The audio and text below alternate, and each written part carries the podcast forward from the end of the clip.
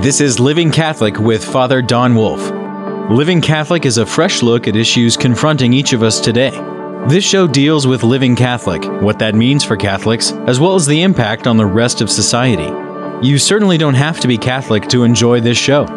And now, your host, Father Don Wolf. Welcome, Oklahoma, to Living Catholic. I'm Father Don Wolf, pastor of Sacred Heart Parish and rector of the Shrine of Blessed Stanley Rother.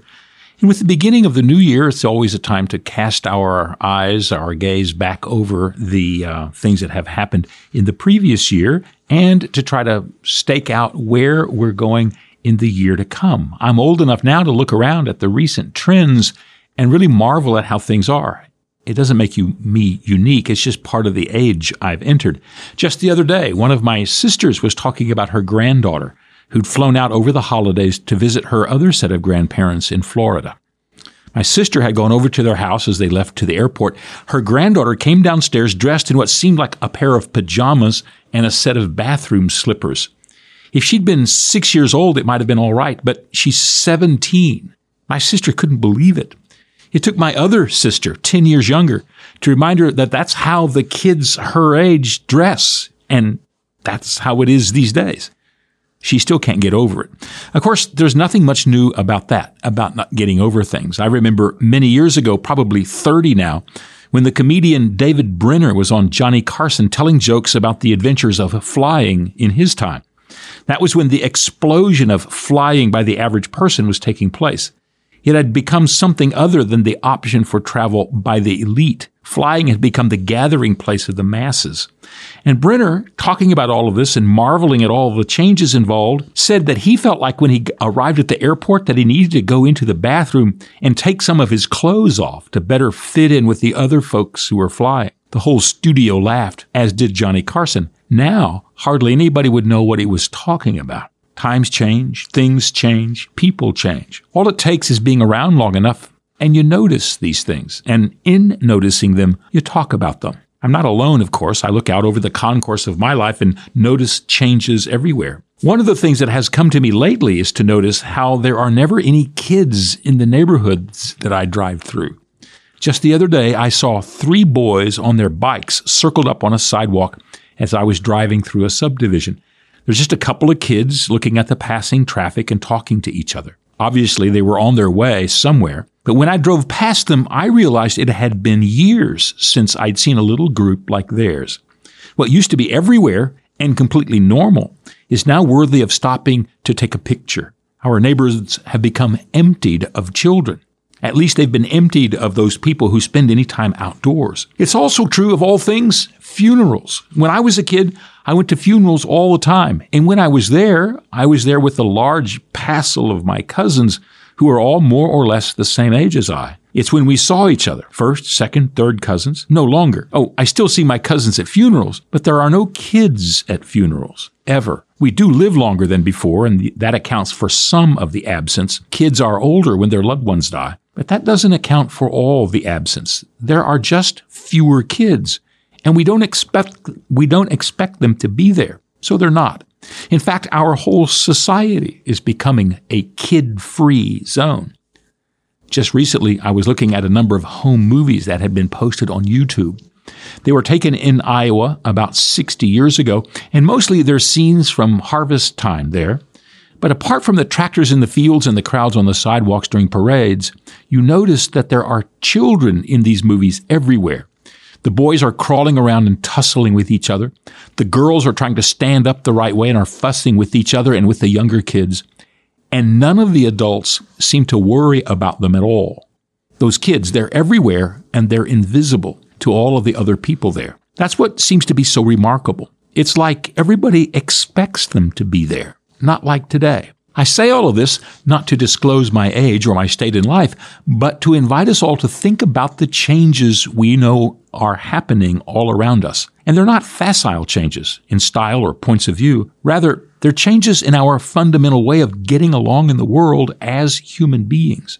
We're different than we used to be, and we live our lives in ways different than in time gone by. It's important for us to notice that things do change, and it's important to begin thinking about what those changes might mean to us. And I mean, it's a significant aspect of what it means for us to be faithful Catholics.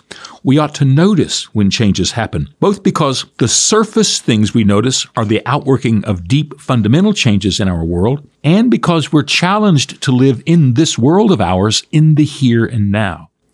Changes are what it means to live. If our faith is just a living, is, is a living faith and not just a fossil, it will incorporate the changes. Certainly it will at least acknowledge them.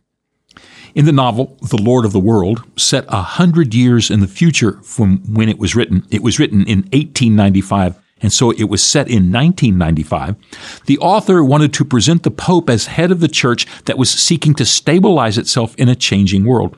And in doing so, this fictional Pope set himself in Rome in which all transportation was by horse and buggy, and all documentation was by quill pen on parchment even in 1895, this was kind of a joke about not being able to address change. On a more contemporary and historical note, when Winston Churchill and Franklin Roosevelt met together at the Acadian Conference on board a Royal Navy cruiser just before the U.S. entry into the Second World War, they wanted to issue a joint statement. Roosevelt asked that the statement be reviewed by his staff but he was told that they could only write it out longhand since there were no typewriters aboard Royal Navy vessels. Even Churchill was surprised. When asked how such a thing could come to pass, he was told the obvious. It wasn't the tradition of the Royal Navy to have typewriters on board. Churchill's wrath was unleashed. Go online and find out his response, which I can't repeat here. All living organizations have to at least notice the changes happening around them. In our time, we're becoming more and more aware of the basic changes in the content of our culture. It's commonplace to note that we no longer live in the age of faith in the shadows of Christendom, but rather in the time in which the presumptions of faith in Jesus are held in contempt. In previous ages, faith in Jesus could be presumed. After that, it was regarded with skepticism now it's commonly derided as false. We're not simply at the time when people challenge what we believe. We're at the time in which people are openly disgusted at what we believe. Oh, not everyone. In the age of faith, not everyone believed either. And in the age of skepticism, there were plenty of people who clung to the beliefs of their parents and ridiculed any criticism or doubt as foolish and inconsequential. But in every age, there is the spirit of the age that determines its thrust, not the outliers or the few or the silent. And we live in the age of disgust at the faith. And let me be clear, this is not disgust in terms of revulsion or contempt. It's, it's disgust in the sense that belief is both false at its core and untenable in its existence. I mean, we think of belief or belief is thought of in our time as something like slavery in the mind of the contemporary world. Slavery has existed in virtually every culture during almost all of human history. It's been justified in almost every system of government and religion, and it was eradicated in our culture only after a ghastly civil war. Nobody thinks of slavery as having any legitimacy or no matter who proposes it or who makes a case for it anymore.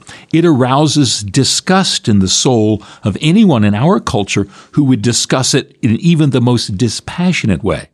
It's beyond the pale of human behavior in our current estimation of things. Imagine what would happen if you were at a party and somebody said something like, well, those people raising cotton in Georgia in oh, 1792, they had a point about the cost of labor. Not only would the conversation come to a halt, everybody would freeze. You might as well be talking about, I don't know, embalming or cannibalism or mucus. We live in an age of disgust, just like that, when it comes to talking about the faith.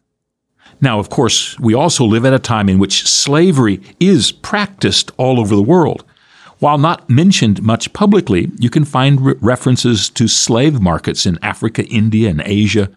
People have estimated that there are currently in our world, if you count them, more slaves that exist now than have ever existed at one time before in the history of the world.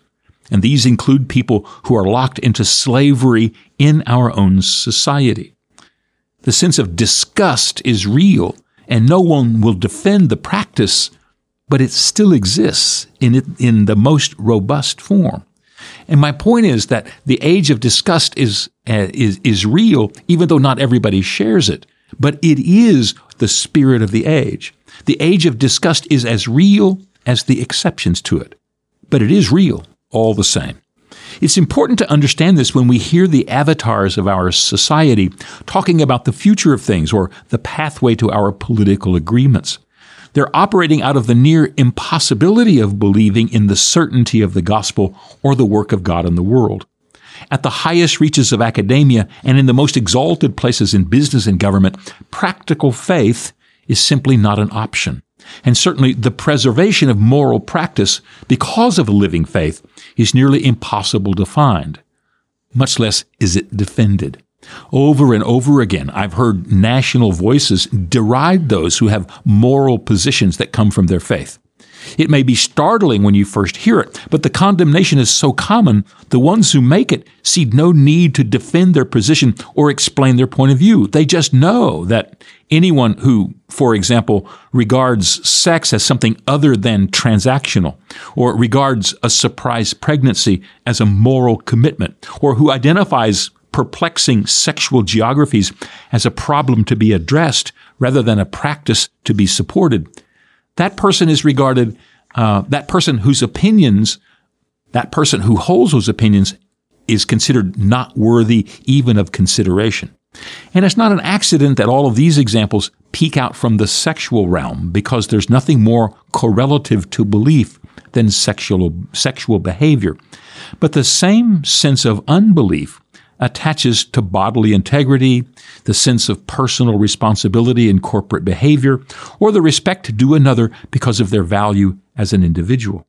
And the whole gamut of behaviors most designated as obsolete in our time. Look at the statues that we're unwilling to tolerate anymore. Even statues of Abraham Lincoln have been torn down because his sense of trying to do what was possible inside of the murderous circumstances of his time, his efforts don't comport with the disgust others of our time have about what he believed or what he wanted. The great emancipator has now been pushed to the trash can because he's not sufficiently credible to those whose disgust at what he believed and said has no bounds. It's not only on TV or in university courses either. Like every age, the fundaments of the age show themselves all over our place and time. It's the blocking element at work in the processes of our age. You may have found it in terms of the feeling of breakdown or impedance in what used to work well. It seems we used to have a consensus concerning the values of society or the function of the family or the operation of the military, but that that consensus has passed. It feels like nothing works like it used to. It's something like seeing a drain on the street after a quick thunderstorm. The water's running deep, but it's been covered over with leaves or trash so the water can't drain away. Rather than a, flu, a smooth flowing rivulet of water near the curbs, there's a big lake in the middle of the street. Things just don't work. Or a more relevant image is that the kind of mess that we get into when we're deboarding a plane. You know, there's always somebody who's gathering his clothes, reaching for his suitcase, stuffing everything in his pockets, and talking to his partner, all the while he's standing in the aisle, completely unaware that he's keeping another hundred people behind him from being able to leave. And the holdup becomes more than just this one rude person because the airlines want people to carry their own baggage and keep track of their own belongings and thus make all of the arrangements of moving people more inefficient. They do this while keeping the same connection times, hurrying people in the terminals and making the entire travel experience worse for everyone. What used to be simple and understood, that your baggage was handled and taken care of, is now overturned. What used to be easy has now become harder. And what used to flow with ease has now become clotted. That's our age. In previous years, the response to this sense of disruption and dissipation was to call attention to its dissonance. If you have a piano string that's gone flat or it's broken, it doesn't take long to notice. In fact, if the string has gone out of tune, it makes everything you play sound off, if not awful. ditching the fundaments of belief or making fun of those who are faithful to Christ produces the same clanging noise. Society has been built on Christian belief. Throwing it away or discarding its importance produces the same cacophony. In the past, the great authors would just point at what was produced at the gaps in practice or the cost of the changes and remind people of the price of unbelief. There are many examples of those who have done that. G.K. Chesterton, responding to the murders of the Russian Revolution and the establishment of the Gulag, as well as all of the enthusiasm with which both of these things were embraced in English society, said that, quote, the world is full of Christian values gone mad, unquote. He simply pointed out that unless the virtues are tuned, they produce noise, not music. And there's Frank Sheed's Theology and Sanity, whose focus was that all minds search for the transcendent, and any mind ignorant of the truth of this transcendence stumbles into incoherence and madness. He only had to point to the brief unpleasantness of the world wars, the revolutions, and inhumanity between 1914 to 1945 to make his case. And there's C.S. Lewis, who could lampoon the government, science, academia, and journalism when they have no more foundation than what people want for right now. And he did all this in one novel. It's called That Hideous Strength. Each author was trying to point out to the great clotting of the arteries of belief and practice and the price we pay once the clouds of the age of disgust condense. But they were speaking from a time in which you could remember the clear view. They had the advantage of appealing to what people could remember or at least what they could appreciate. We no longer have that advantage. Our response in our age has to be something much different than theirs. Reading them and learning from them is, is vital, but they're not touching our challenges. They're talking about remodeling. What we have to do is relay the foundations and build anew. I like what the French philosopher Remy Brague wrote back in, in the 1990s. He said, quote, faith produces its effect only so long as it remains faith and not calculation. We owe European civilization to, to people who believed in Christ, not to people who believed in Christianity, unquote. His point is central. When we look at where we are, we have to look at the core of what the life of belief in Christ is. The civilization built upon the life of belief is gone and it's not coming back. At least it's not coming back as we remember or even as we want. That's what Brague means by faith. The life of faith is the life built on faith in the proclamation of Jesus and the promise of reconciling love. Not on the products of belief or the list of things people ought to do if they want decent lives or a prosperous future. The life of belief is a life given over to Christ. That's the beginning. Because we live in Oklahoma, we also have to include the truth that there is no fullness of faith without the church. The core of belief in Christ is a belief that makes us brothers and sisters in faith. Belief is not a personal instantiation of an option available to me. One of the marks of our age, after all, is the fetish we place on personal choice. We hold on to this even when we know that that personal choice to be empty, for there's nothing more empty than choice for its own sake. As David Bentley Hart said, we are free, but not merely because we can choose, but only when we have chosen well. It is true when we choose Christ as well. To believe is to belong, and the belonging is in the church. Now, there are changes ahead of us. This was encapsulated in the little booklet all the priests of the archdiocese were given to read several years ago. It was called From Christendom to the Apostolic Age, and it describes the journey that we're on now. During Christendom, when the spirit of the age was the spirit of belief, all we had to do was invite people into the age, into what was normal and reasonable. But things have changed since then. To do such a thing now is to invite everyone to share the disgust for what we hold dear. Most of the changes we notice are just these, and they'll accumulate and build on one another. We haven't even begun to see the changes that are headed our way. If you need a marker, just keep the number 64 million in your head. That's the number of children whose lives were ended by abortion in the 49 years that it was unrestricted in the U.S. The absence of those millions and the yawn that accompanied it from just about every person in position of responsibility, as well as the grisly impact that the disappearing of millions of souls has on people, is the first marker of our society. And as we now see, they are only the first down payment of what our society will become. The only answer is in Christ. The letter of John assures us that God is love and he who abides in love abides in God and God in him. The first and final logic of life is of self-displacing, reconciling love. On this truth, the world was built. It will be only when we embody the, this truth in our lives that we encounter all life has to offer us and what will unlock the prosperity of our society among us. When we have encountered this love, then we will build the society and its structures to express it and to make it real among us. It means we may have to end the things we're used to and begin anew. It may mean we have to alter what's familiar to do something different than now.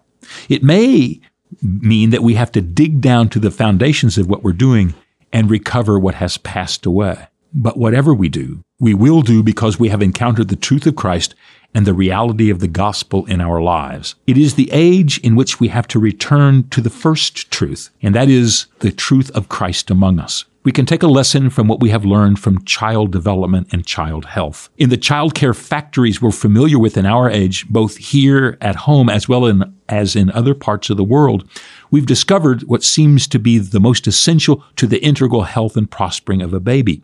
And that's the relationship of that child to its parents, especially its mother all of the comfort and protection and vaccination and stimulation and care given to a child in whatever amount is as if for nothing if the child is not the product of a living, certain, and engaged relationship with one who loves her or him. The relationship is what counts beyond all other things. And so it will be with us. First, there is the relationship with Christ, and then there is the relationship, and then there is the life we have from this encounter that we share with one another.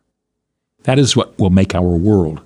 This relationship will change the world. The cultural critic and prophet Rene Girard has pointed out that Christianity is the only religion that predicts its own failure. What he means is that the Bible ends with the description of how everything goes wrong as the fullness of the message of Christ is revealed. As the world comes closest to Christ, things fall apart. Of course, he also mentions that this truth is acted out in every age, not just in our own. No age survives without change and dissolution. Our, cha- our age is one in which the change will be for the better.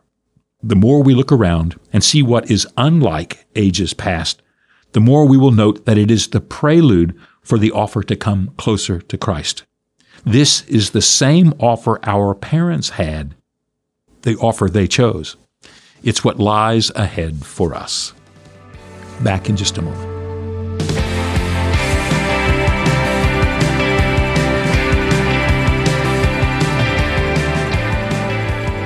Welcome back to our final segment, Faith in Verse. We have a poem today called Upon the Death of His Beloved. I can feel her presence, he said of her, gone now these months.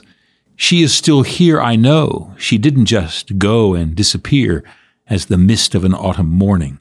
And because she's still with me now, I'll allow even the barest possibility that life is more than we had thought. I'd bargained and bought the whole of life was just here. But how foolish could I have been? I look, and again, the presence of this love we share does not vanish. I have found it does not even fade. Her love is light, not shade, and I know it. How much more it must be so to know there might be one who loves us fully. If she could love me as intensely as this, can I dismiss the eternal and the divine? As of now, I say no, not possible. And so, my beloved has brought me love. That's upon the death of his beloved.